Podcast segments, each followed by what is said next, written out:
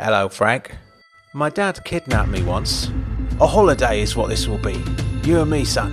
On 12th of October 2004, my dad popped out to buy a bottle of milk and never came back.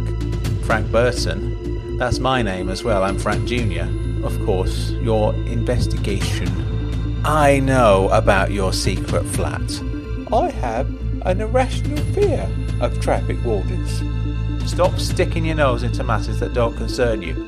I was Frank Burton's wife and Frank Burton's mother.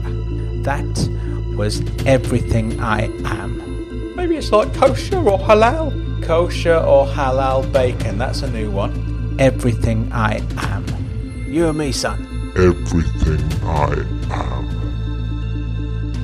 Everything I Am is the brand new novel by the author and podcaster Frank Burton, available as a paperback, ebook, and audiobook, which is currently available for Name Your Price. Find all the details at frankburton.co.uk.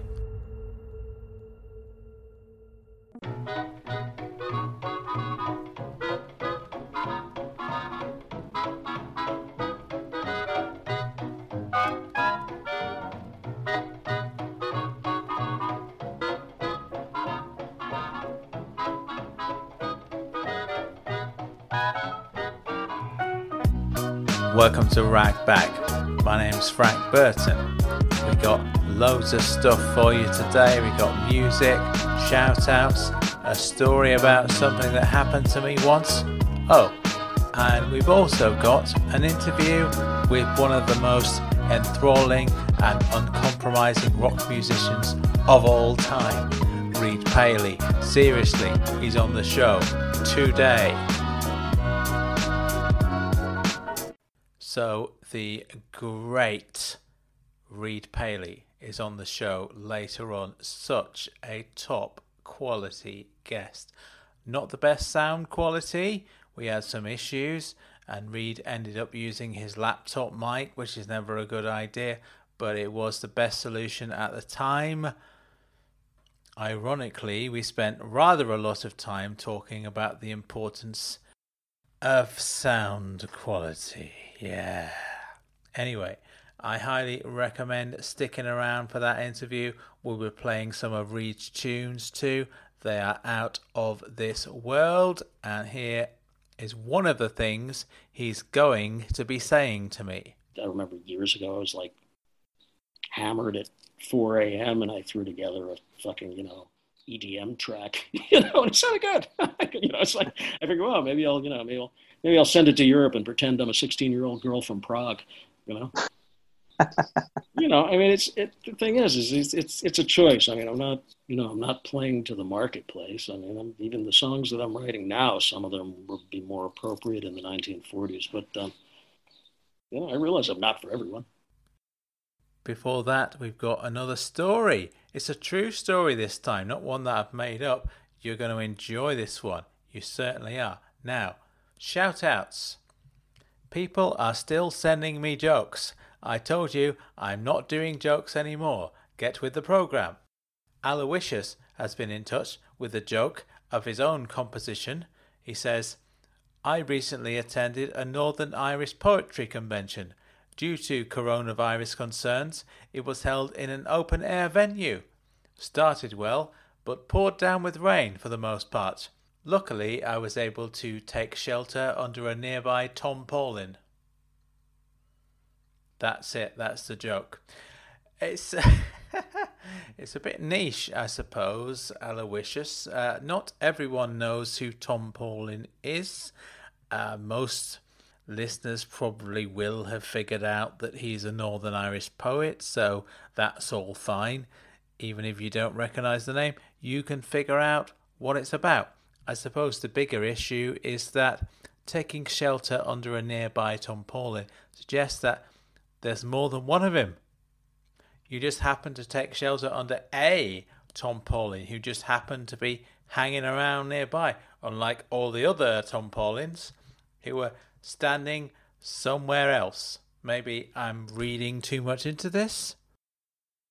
A collective shout out to all the people who insist on getting in touch with me to recommend that I check out their band. I'm happy to do that unless your email looks suspicious, as many of them do. It's the band's names that gets me, they all sound like scams. Here's one Hey, Frank, check out my new band. Maybe you'd like to consider playing us on your podcast. We're called Semblance of Normality. Semblance of Normality, that is not a real band. I am not clicking that link. Hey, Frank. This one's a classic. Hey, Frank, check out my new band, The Rolling Stones. It's not a different spelling. Same spelling. Listen, Trevor, I've seen your photograph. It's on your little icon thing, whatever you call those things. Yeah. You look about 15 years old. You are not a member of the Rolling Stones. I am sorry to have to break that to you. I had another one the other day saying, check out my SoundCloud. Clicked on it. Turned out SoundCloud was the name of the band. What are you people playing at? It's like you've invented your own medicine and called it pharmacy. By the way, it's not like I'm getting any regular messages from you people. You probably think, oh, he's just reading the mad ones out. No. If anything, these are the most normal messages I've had lately. There's crazier ones than the guy who called his band SoundCloud, believe you me.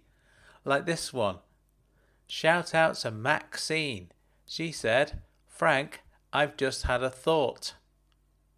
That's it, that's the entire message. Can we, at some point, just get some normal people to listen to this show? I know what you're thinking. Hey, Frank, what is normal anyway, man? Very good point, I agree. But it's funny, isn't it, how the only folks who ever say, What is normal anyway, are people like you, Maxine. I hope that doesn't sound harsh. Tell me what your thought was.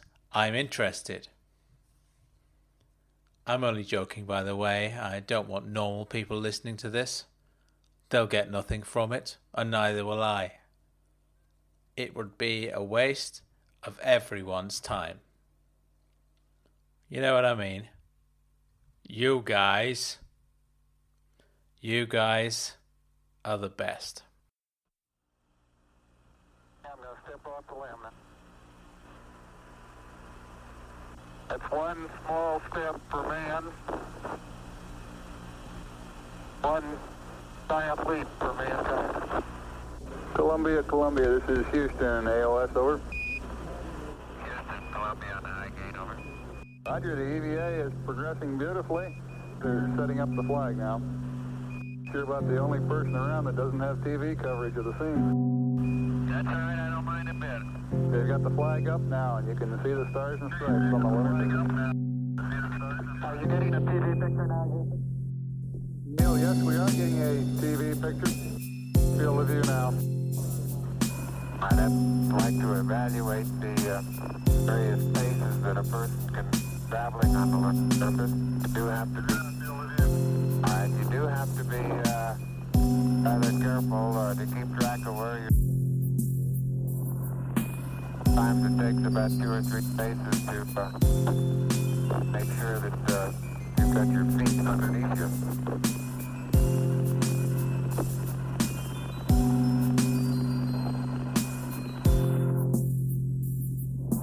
About two or three or maybe four easy paces can bring you to a fairly smooth uh, stop. It's like a football player, you just have to put out to the side and cut a little bit.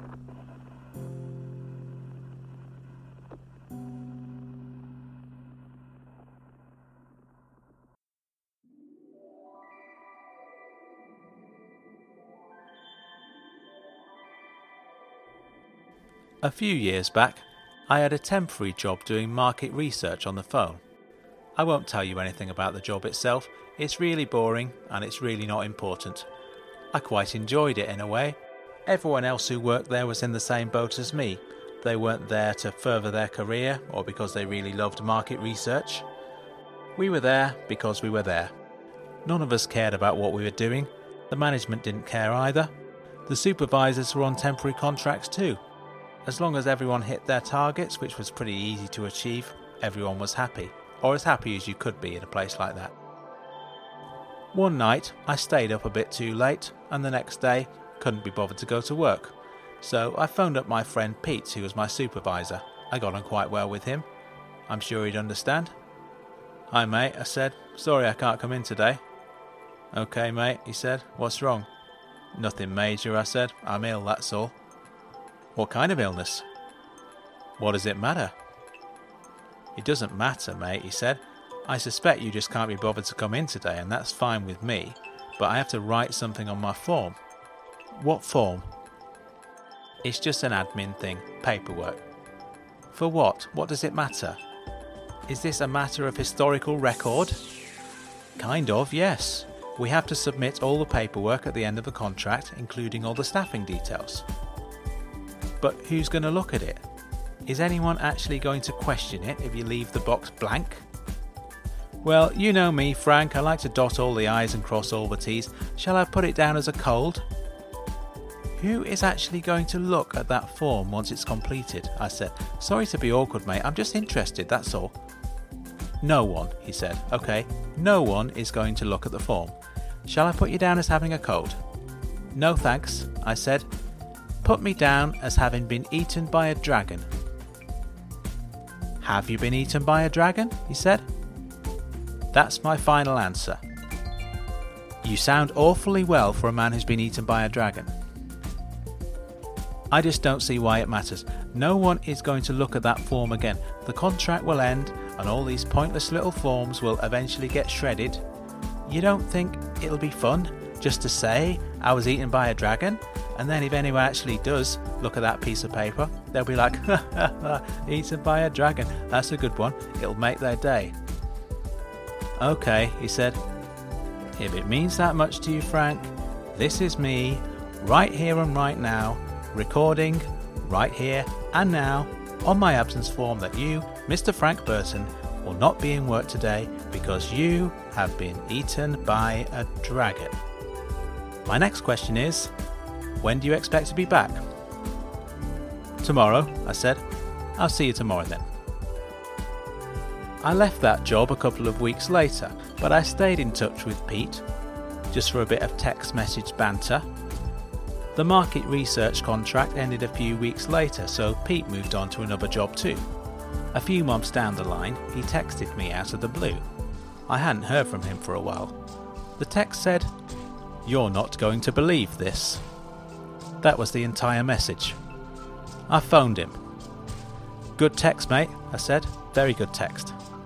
I mean it, he said. You are not going to believe it. I ran into a couple of the guys we work with on that market research gig a while back. It turns out the company renewed that contract and took on a bunch of new temp workers. These guys ended up working there again through an agency. The first thing the supervisor said to them on their first morning was, You worked here before, right? On the previous campaign? They said, Yeah. And the supervisor said to them, No word of a lie, he said, Did you hear about the guy who got eaten by a dragon? They said, No, we didn't hear about that. The supervisor said, I can't tell you the man's name for data protection purposes, but according to one of the absence forms, it's true he was eaten by a dragon. We have no further details. I was just wondering if you knew anything about this guy. And then, Pete continued, these guys they turned to me and said, do you know anything about it? Did someone get eaten by a dragon while we were working together? If so, they kept that quiet. I said to them, You realise dragons don't exist, right? They said, Yeah, but it's on an official document. That was that person's official reason for being absent from work. I said, How do you think he managed to communicate that to his managers? Did he call them from inside the dragon's stomach? I suspect someone called on his behalf, they said. I said, sure, that would make a lot more sense. Tell me, Frank, has the world gone completely insane? Sounds like it, I said. You know there's only one thing for it, don't you? Really? he said. Yeah. I have to go back and work there myself. Clearly, I've become a bit of a myth. I've always wanted to be a myth. I like that idea. Plus, I'm still temping at the moment. The place I'm at right now is really, really boring. Cold calling people and asking them about laundry detergent would be a step up for me right now.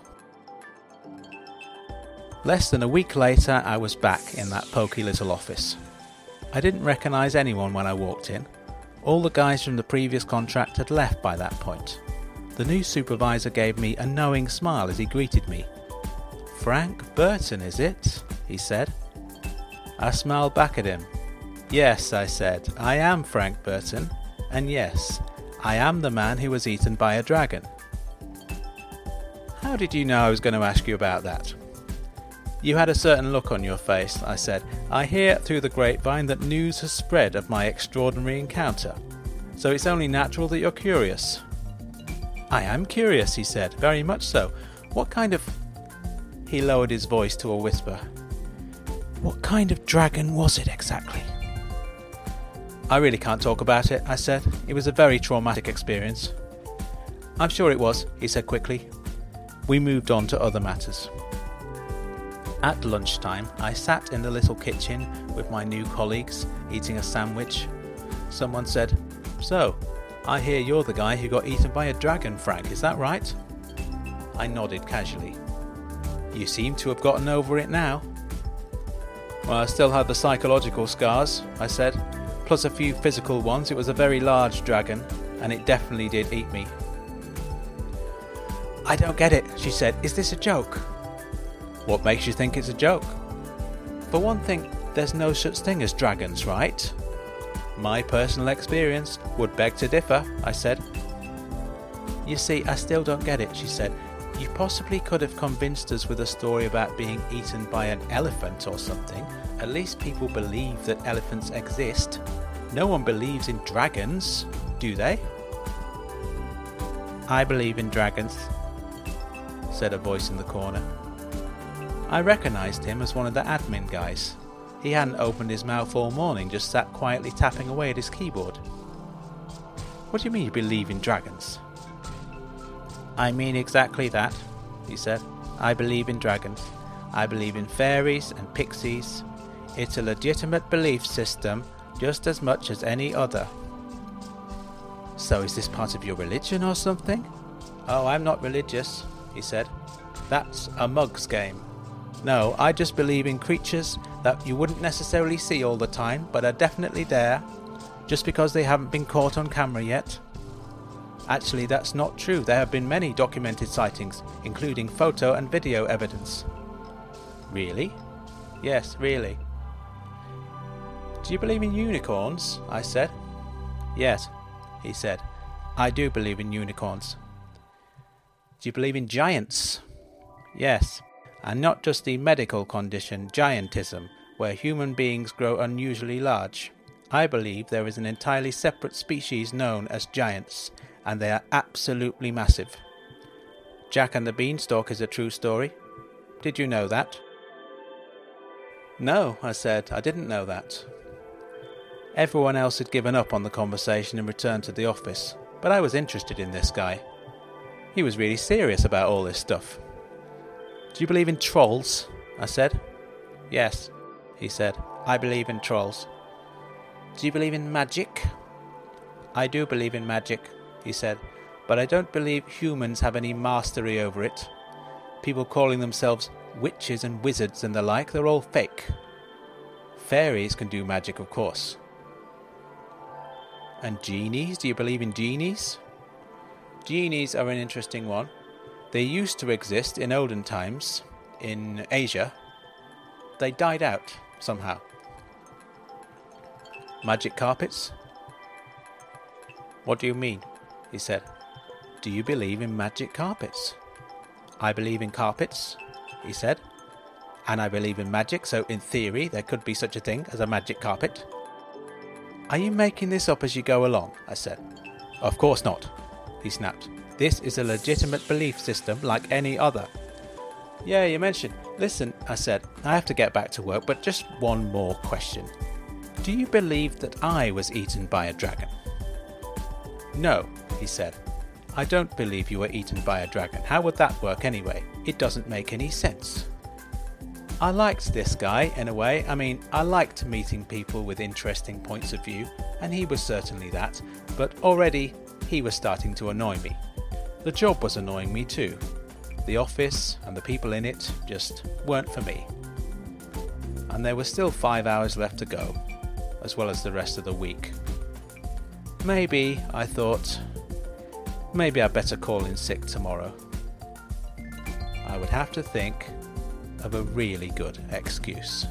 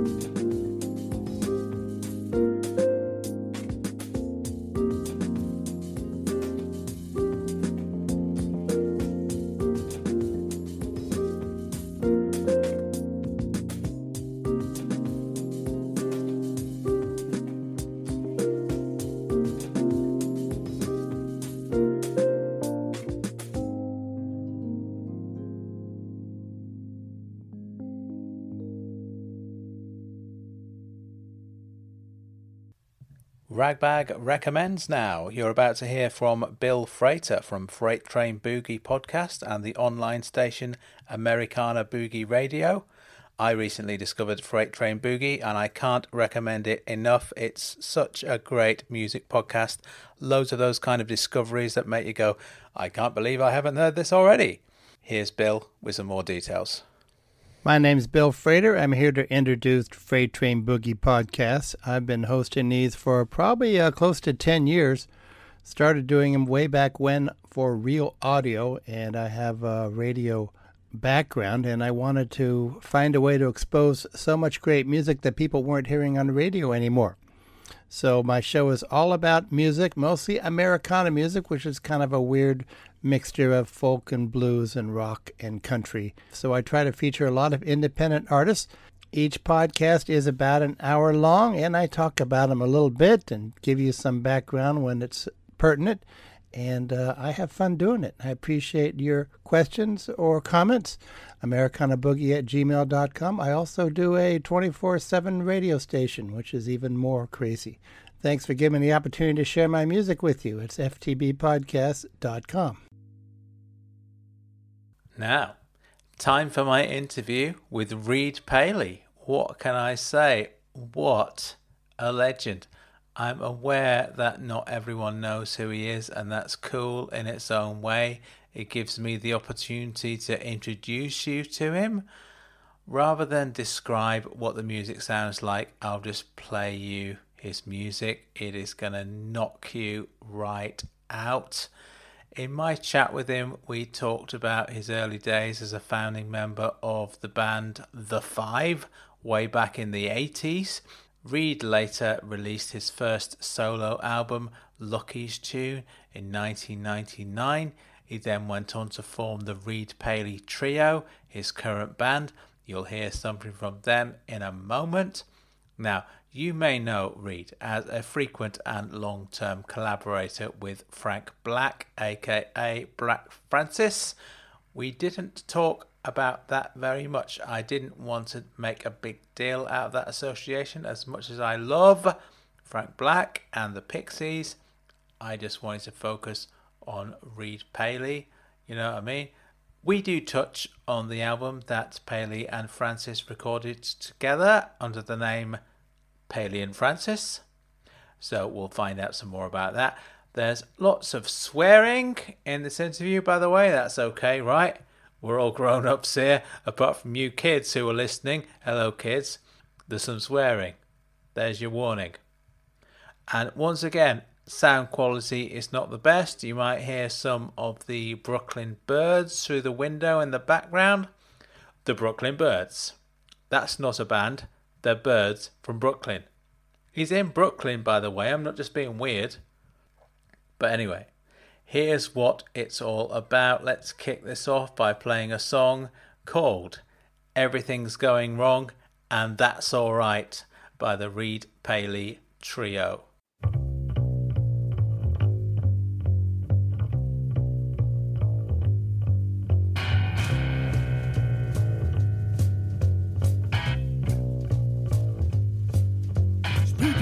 Tell you that your life can go to hell.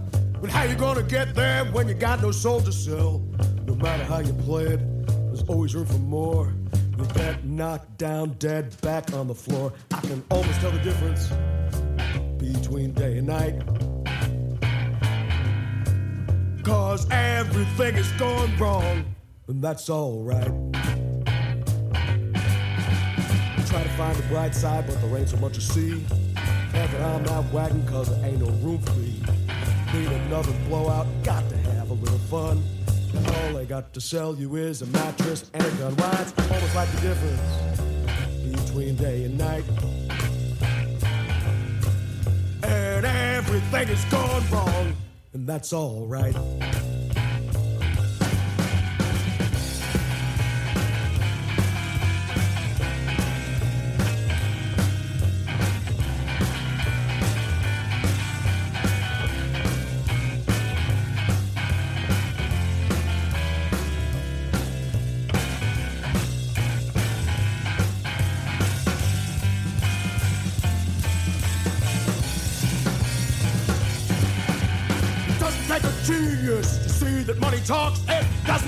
Genius to watch the way you walk.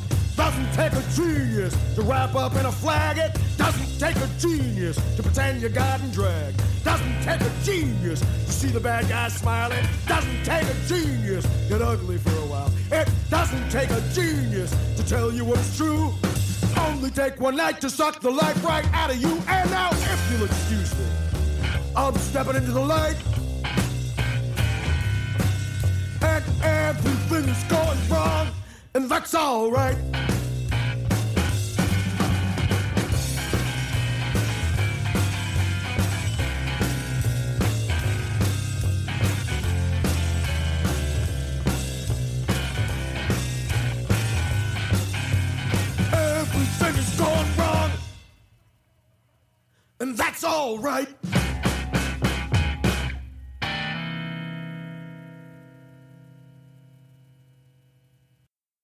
I was doing a bit of research. I was looking around and, and trying to find out about your early career.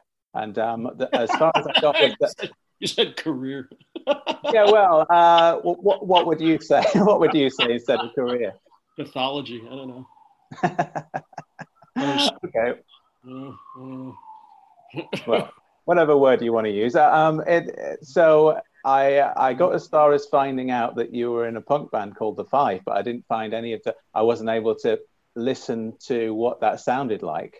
Uh, Um, yeah, I mean, there's not a lot of digital stuff there, just mainly because I mean, I'd rather, there's only so much time and energy and wherewithal, and I'd rather, you know, spend that time on, you know, what's in front of me. But um, no, that was, yeah, it was what, not really, it was, it was kind of a weird, not really a, a punk band. People finally settled on kind of a blues band from hell, although one, uh, the one smartest thing that was ever written about us was uh, something about having the feel and vibe of a blues band without any actual blues progressions. We were loud as fuck and we were, you know, fun like a dumb band, but smart. Showed up in Boston where everybody was all all nice and pretty and well dressed and what have you. And we were a bunch of troglodytes, uh, you know, who I'd been living in Pittsburgh for years then. And uh, we all showed up with uh, long hair and a couple of guys had tattoos, which was then the still the province of like bikers and sailors and prisoners. So, what, what kind of reaction did you get? Kind of uh, looking and sounding a little bit different to. What uh, band? Oh, we were we were I don't know. We did we did well. People loved us. We I mean you know we in, in at least in Boston we ended up at one point playing a uh, a weekend, headlining a weekend at a at a local club there um, as a local band without a record out and packed the place. So you Cool. know yeah we did you know we were we were the leaders of the great northern tribe in Pittsburgh, and then you know then there was no uh, no digital world to uh, you know enable Nazis, but also no digital world to enable anybody to have access to anything outside of their own town. So we had pretty much gone as far as we could go in Pittsburgh, and we ended up moving to Boston. Should have moved, you know. I mean, there were guys in the band who didn't want to go any place that made sense, which of course then would have been New York or Los Angeles or London. But that's you know, eh, that's uh, know, it was. Uh, people still remember the band. It's bizarre. It was eons ago. yeah. Well, how, how long were you doing it for? Oh, that was about seven years. Okay, right. Seven years, uh, culminating in uh, the, the big kiss off, and uh, that made me very happy in uh, kind of the mid '80s, late '80s. We were one. We had one of the last of vinyl only releases years ago, and like uh, it was posthumously released. Oh yes, and it was a pre-digital thing, so it's you know not easy to find the band because uh, the band ended up being called the Five, mainly out of I was frustrated.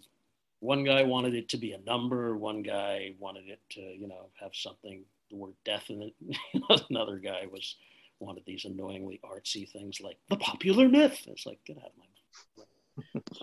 And I finally just said, "All right, there's five of us. Call us the fucking five. Fuck you." so it's a compromise. One of the members left, and we spent most of the time in the band as a, a band of four four members, known as the Five. So confused people, which was good.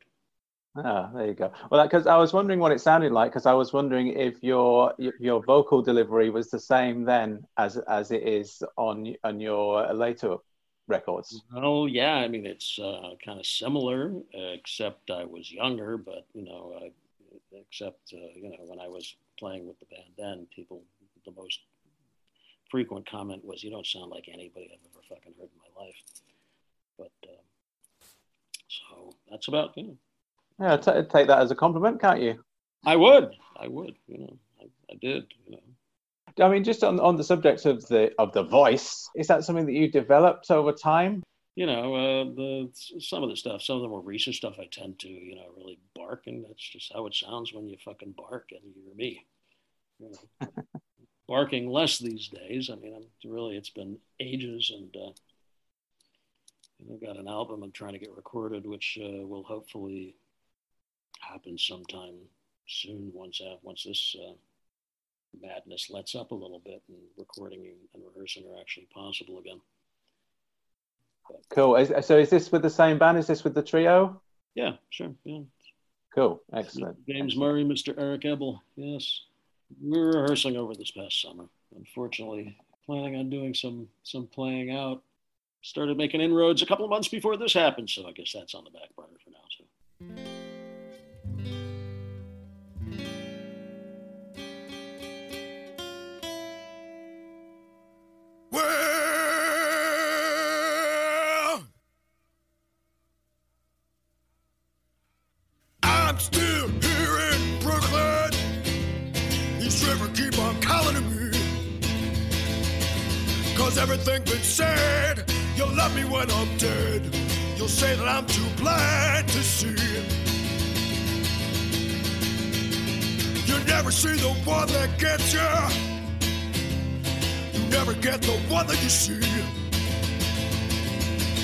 Wrong? You know it won't be long. You know that that be fine with me.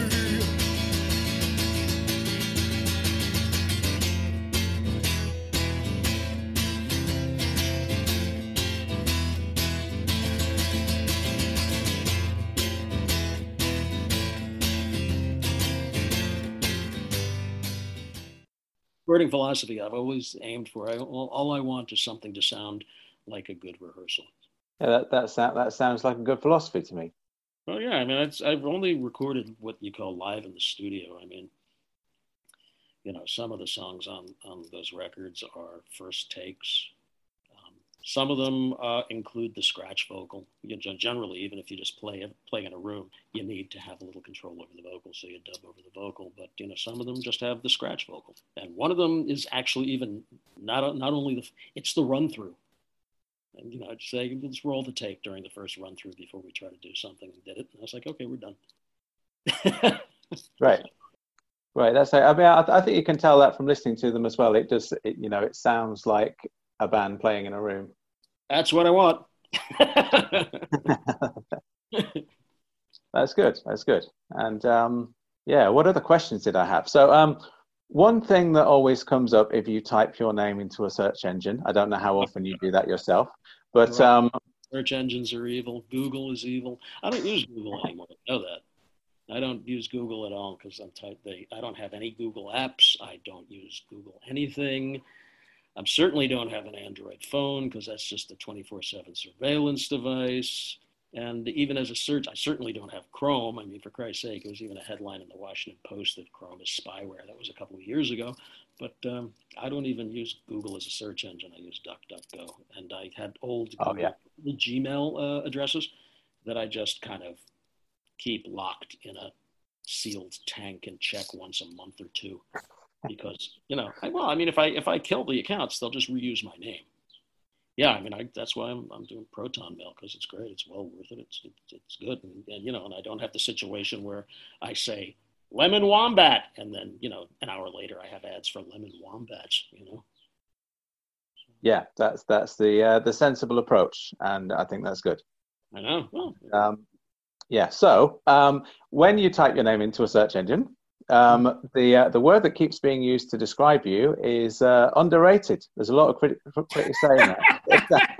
well I'll- yeah i guess well, every, everyone's saying that about you. And um, first of all, I was wondering if you agree with that. how can I how can I not agree with that? Although you know, it depends on depends on where you know. It, I don't have to be. I wouldn't have to be that great to be underrated at this point. Well, I've, you know, I've, I'm just wondering if you're kind of bothered by the idea that your music isn't as well known as perhaps it should be. yeah, you know, I mean, this was the you know the the the old band a million years ago should have gotten a fucking leg up. You know, I mean, I got to the point where I just assumed it was just nothing was going to happen. guys, weasels from record labels would rather, you know, get on a spaceship, go to the darkest, darkest, most obscure galaxy, find the most obscure planet, go to the, the furthest off moon, go to an abandoned gas station, break into the bathroom, crawl under the stall, and scrape some shit out from behind the toilet with a spoon, and give that a chance to make a record before they would give my band a chance to make a record. So, you know, I, uh, yeah, you know, it's just, it's just the way it is. I mean, you know, it's, and the thing is, there are people that, you know, have the shit, people that are talented, and then there are people that work hard, then there's fewer of those.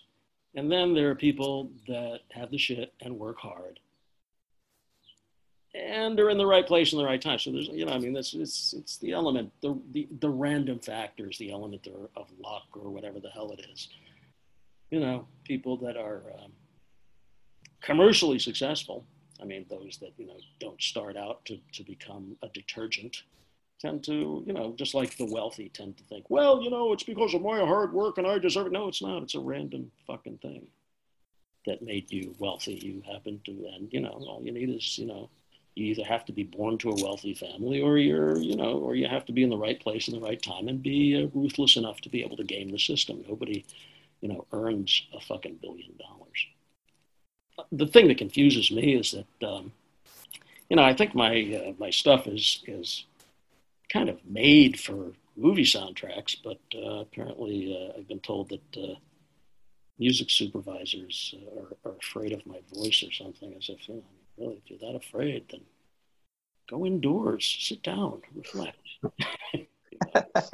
oh well, that's that's uh, that's a shame because it would. It, I think I think your your songs would sound good in the movie soundtrack. Yeah, I know. I mean, I need to, you know, and I keep on. I I did not take the time to get, uh, you know, they want um, instrumental mixes and things like that. I didn't do it just as a, as a financial, you know, limitation for um, a couple of the albums. But I don't know. What can I say?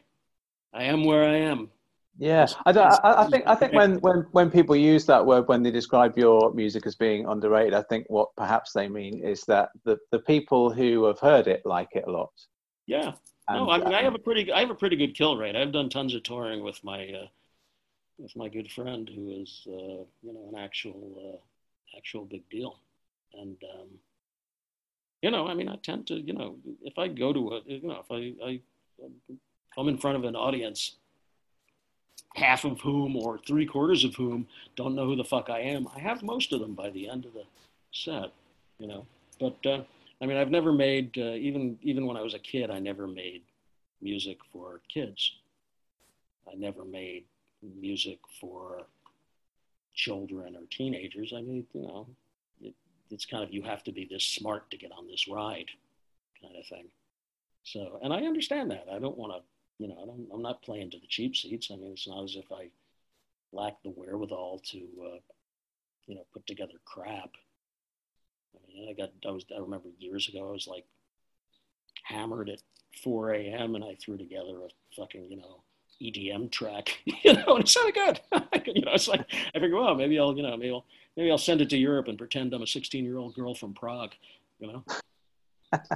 you know, I mean, it's it. The thing is, is it's, it's it's a choice. I mean, I'm not, you know, I'm not playing to the marketplace. I mean, I'm, even the songs that I'm writing now, some of them would be more appropriate in the 1940s. But um, you know, I realize I'm not for everyone. Furthermore, you know, people, the attitude about music right now is just completely out of context. And, uh, you know, we as creatures value things according to scarcity. And since music is now something that is free, it is less valued. And, um, you know, also, you know, if you, if you go to, to, to look at the Grand Canyon, I have never been there, but I would imagine it's pretty fucking awesome. Yeah. But if you take a picture of the Grand Canyon and then you bring it to a drugstore and have a you know kind of funky little photograph made out of it. And then you xerox it at a crappy xerox machine. It's not so impressive. So you know the london philharmonic does not sound great on an mp3 that is the worst sounding format. I mean it's worse than aacs which are you know lighter and sound better. So i mean you have you know reality sounds best and then analog sounds sounds good. It's you know, it's a physical um, physical process. And then CDs sound a little worse, and MP3s sound like crap. And everybody's listening through tiny little things. And and you know, you, the thing is, the it's a very, I don't want to get all fucking Mar- Marshall McLuhan, but if you had if you had vinyl, you would sit and it was a one foot by one foot canvas on which there was art and information, and you would be drunk or stoned, and you would just not because you were looking, but you would say, "Oh yeah, this guy over here. I remember this guy played on this record. This guy produced this record." You look right right now, shit's all out of context. You don't even know who wrote anything. It's just here's the song, here's the person who's doing it. Getting a little off track here, but uh, No, that's all good. Yeah, you can you can go as far off track as you like. the piano industry was destroyed by the invention of the phonograph. You know, so I mean, you know, we're we're kind of at a point where people don't really value or care about music. On the other hand, it's kind of funny to walk into a studio and, and want to play a song the whole way through and have the engineer get all choked up and teary eyed because you're not some jerk walking and going, okay, nah, nah, nah. okay, can you loop that? It's like, you know, uh, I mean, it's fine. I'm not anti uh, technology. I'm not anti, uh, you know, digital recording, but you know, at base, if you if you want to do crap and you want to use it as something to mask your inability to do anything else, if you have the same skills that you need to operate Microsoft Word, you can put together an electronic track. It's all just a bunch of uh, rectangles. Uh, you know, in much the same way you get close to a big uh, photograph, you can see the halftone dots. You know, analog is a continuous sound. And, you know, digital can sound fucking great, but digital, when you get close to it, is a series of beeps. So it's a whole other thing. On the other hand, so what? 24 frames per second, that's a movie. Come on in and we'll have it out. This one last time, I'll see you again. When the sun begins to shine, close your eyes and remember when you look so fine. I'll see you again when the sun begins to shine. Jack, you say that you had my back. I don't know when. Don't get another chance to pull that stuff again. And yet I know better took my time. I'll see you again when the sun begins to shine.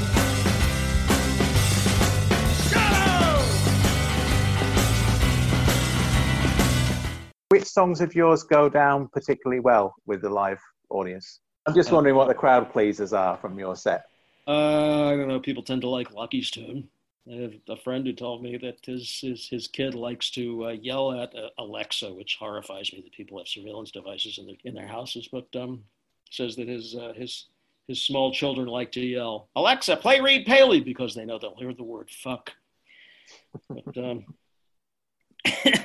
which that's you know on an album that revival came out. It was like I was Satan. Oh my God, I'm so foul mouthed. It's like my God, there's ten songs there is what you might consider profanity on three of them. I mean, that's far cleaner than what you would hear at your local cop shop. I mean, come on.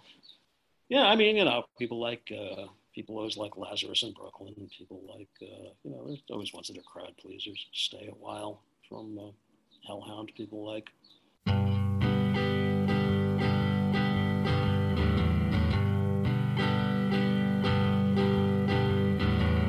Don't look at me, I'm not the leader here. Find your own way, just don't find mine. It's not like I know what to do. You're on your own, I'm not a volunteer. Just an accident of space and time. Yeah, I'm doing fine, just like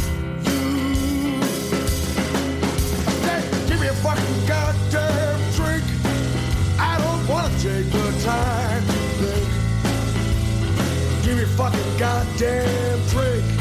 Stay a while. I said, give me a fucking goddamn drink. I don't wanna take your time to drink.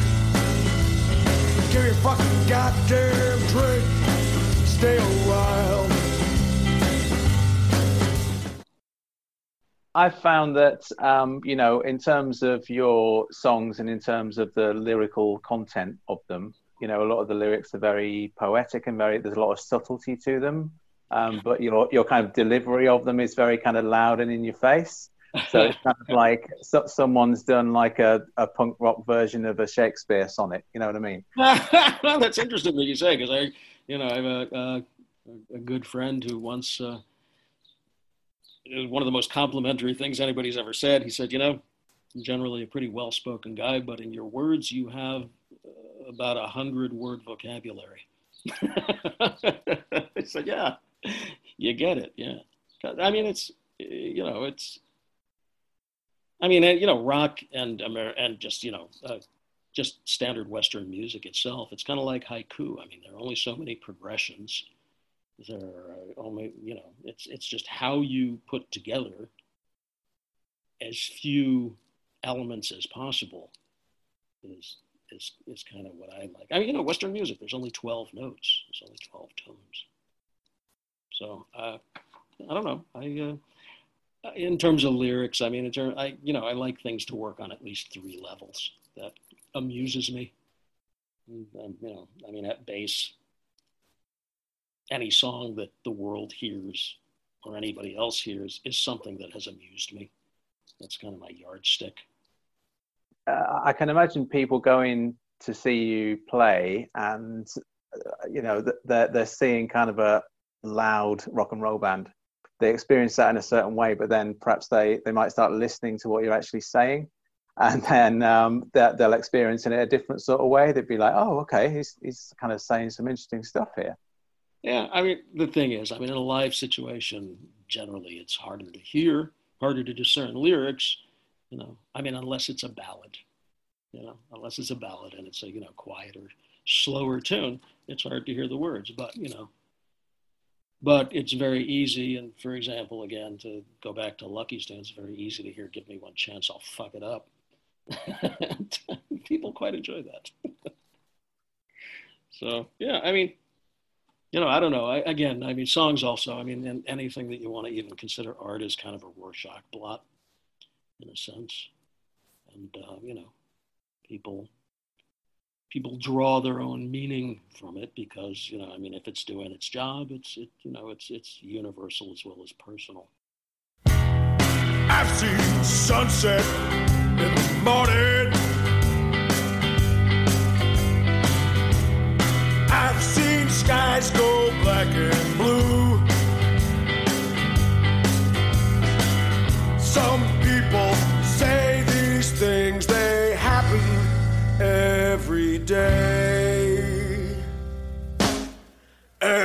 I think it might be happening to you.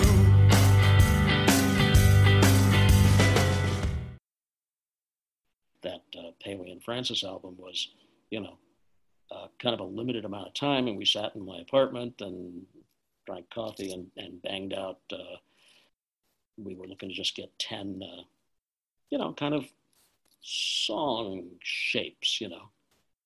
That uh, so we had pretty much the music done, you know, or in a you know in a, a close enough to done stage, and then uh, the plan was we each took five of them to finish, with lyrics and and you know whatever arranging tweaks we wanted to do. And then I met him in Nashville uh, a couple weeks later. and We recorded it over the course of two short days.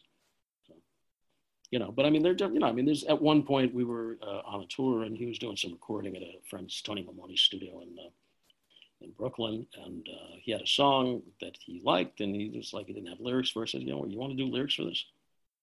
I said, yeah, sure. You know, and I, you know, it's hard to write lyrics or do any songwriting while other music is happening. So, all right, I'm going to get out of here. I'll be back. So I jumped in a cab. I went back to my apartment. I came back 45 minutes later. I said, okay, there you go. And, you know, he started laughing almost immediately when he was reading the lyrics. So I knew that I had done good. so, and that was, that's a song called Don't uh, Get Me Wrong that he did uh, some years back. That's kind of a weird thing. That's one where it's his music and my lyrics. But mostly it's just, you know, actual collaborative stuff. So I mean, I you know, I would write songs for other people. Hell, you know, I mean, if somebody said, "Hey, you know, write a song for Taylor Swift," you know, I'd give it a crack. I can write all sorts of things. You know, there are things that I choose to write because that's what I do. I mean, obviously, if I wanted to, far as I'm concerned, if I was going to do that, then I might as well have just gone to business school. I can't tell you the truth. Did it break your heart? It just make you angry and blue. And I never know what was good for me. How can I be good to you? Don't wanna go with your head on the low. Come take a sinner's hand. If you weather the storm, you might save your neck. Remember your heart if you can. I didn't have a question about the stuff that you're working on at the moment because I didn't know that you were. So, uh, I mean, how, how far into it are you in terms of the, the new material? Have you got like songs written that you want to record?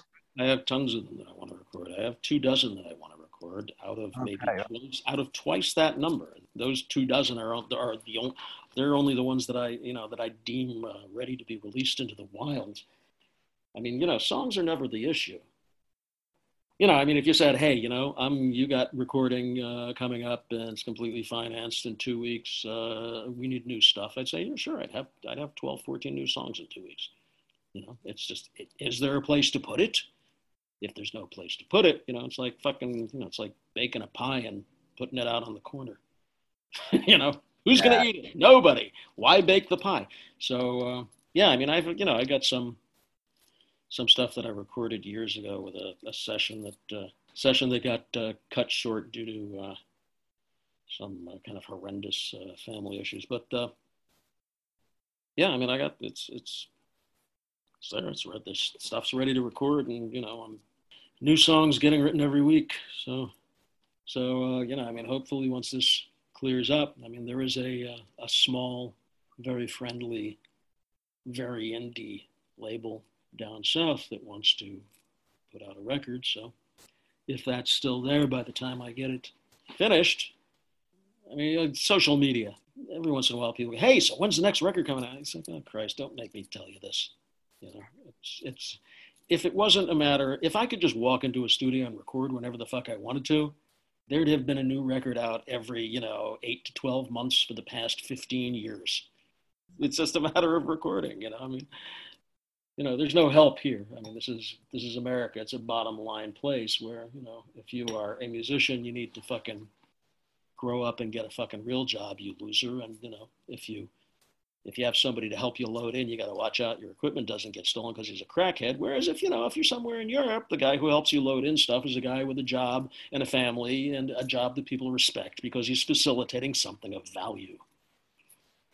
Poss- Probably has to do with the you know the older countries because you know I mean if if countries were people there are many countries that are grown up, but the United States of America is a sadistic 12 year old with a mullet pulling wings off flies. The United States is a young country. So, and as such, does not have its values straight. The point I'm making is, it's not like I can, you know, there's no, there's no, there's no grant for the arts. There's no program. There's nothing. It's like I gotta either have somebody front me money, or I gotta scrape it up myself to record. Because you know, again, you know, I'm not gonna make anybody a load of money. And the only other reason anybody's going to do that for you is if they want to fuck you. So, you know, I'm, I'm kind of where I am. Long story short, yeah, record, yeah, there. You know, I mean, if I could go into the studio, if you know, if if there was not this plague, and you know, there was a place to record and a place to rehearse, uh, it would be done and mastered in in a week and a half. you know, the songs are there. Yeah. Okay. Well, uh, you know, I I hope that- that you at some point can get it together to. Um, Get it together. I don't know if I like the sound of that. I have it together. oh no, what I, I- mean. I have it together. I, I just don't have money. Um, Yes. No, I'm I'm not, I'm not suggesting that you're dragging your heels here. I know, I know. It'd be nice to get it done before the apocalypse. we'll see which one comes first, I guess. Uh, yeah, it's it's it's it's always in my head. I'm always wondering what's going to happen. Well, yeah, it's uh, it's difficult to know at this at this moment in time. It is. It is. I don't know. Maybe I'll just bang. I mean, do some. I'll call it low fi. I'll just record some crap in my apartment. People will think it's authentic.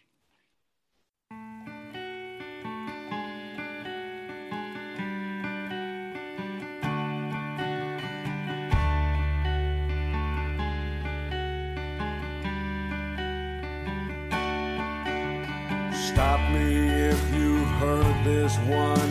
You've heard it all before. Just another Holy Joe.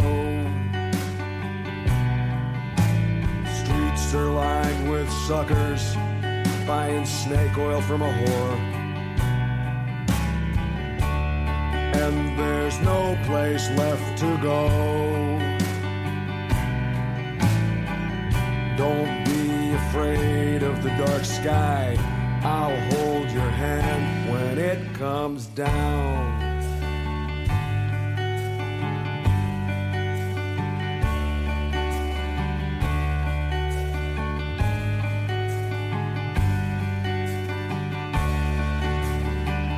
Here come the morning sun.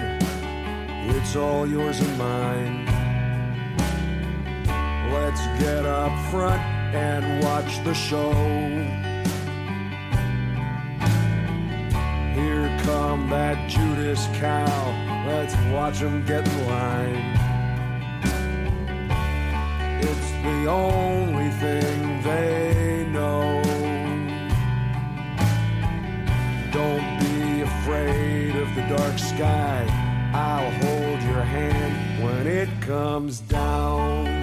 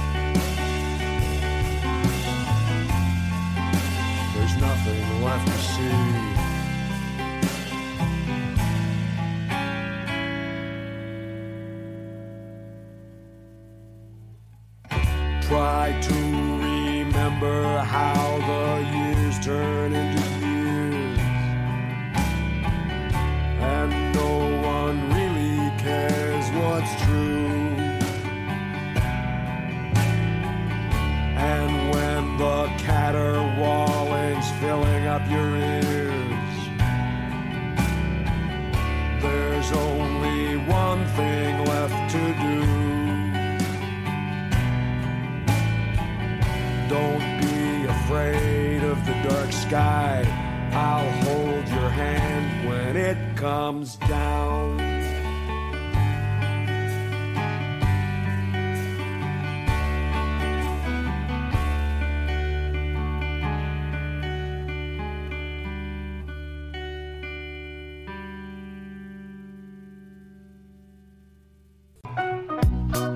Yes!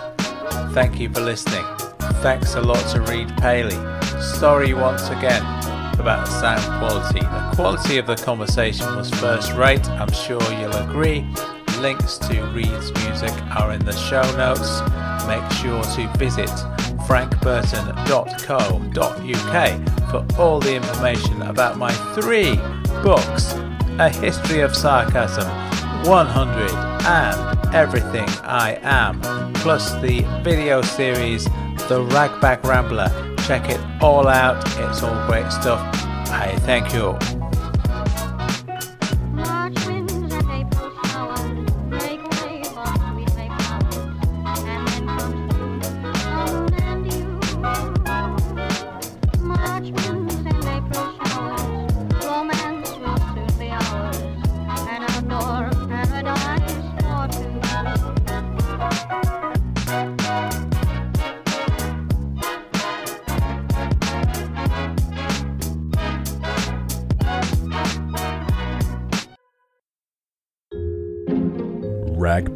Podcast is part of Britpod Scene, an independent network of uniquely British podcasts that's always growing. Check out BritpodScene.com or follow Britpod Scene on Twitter to find out more.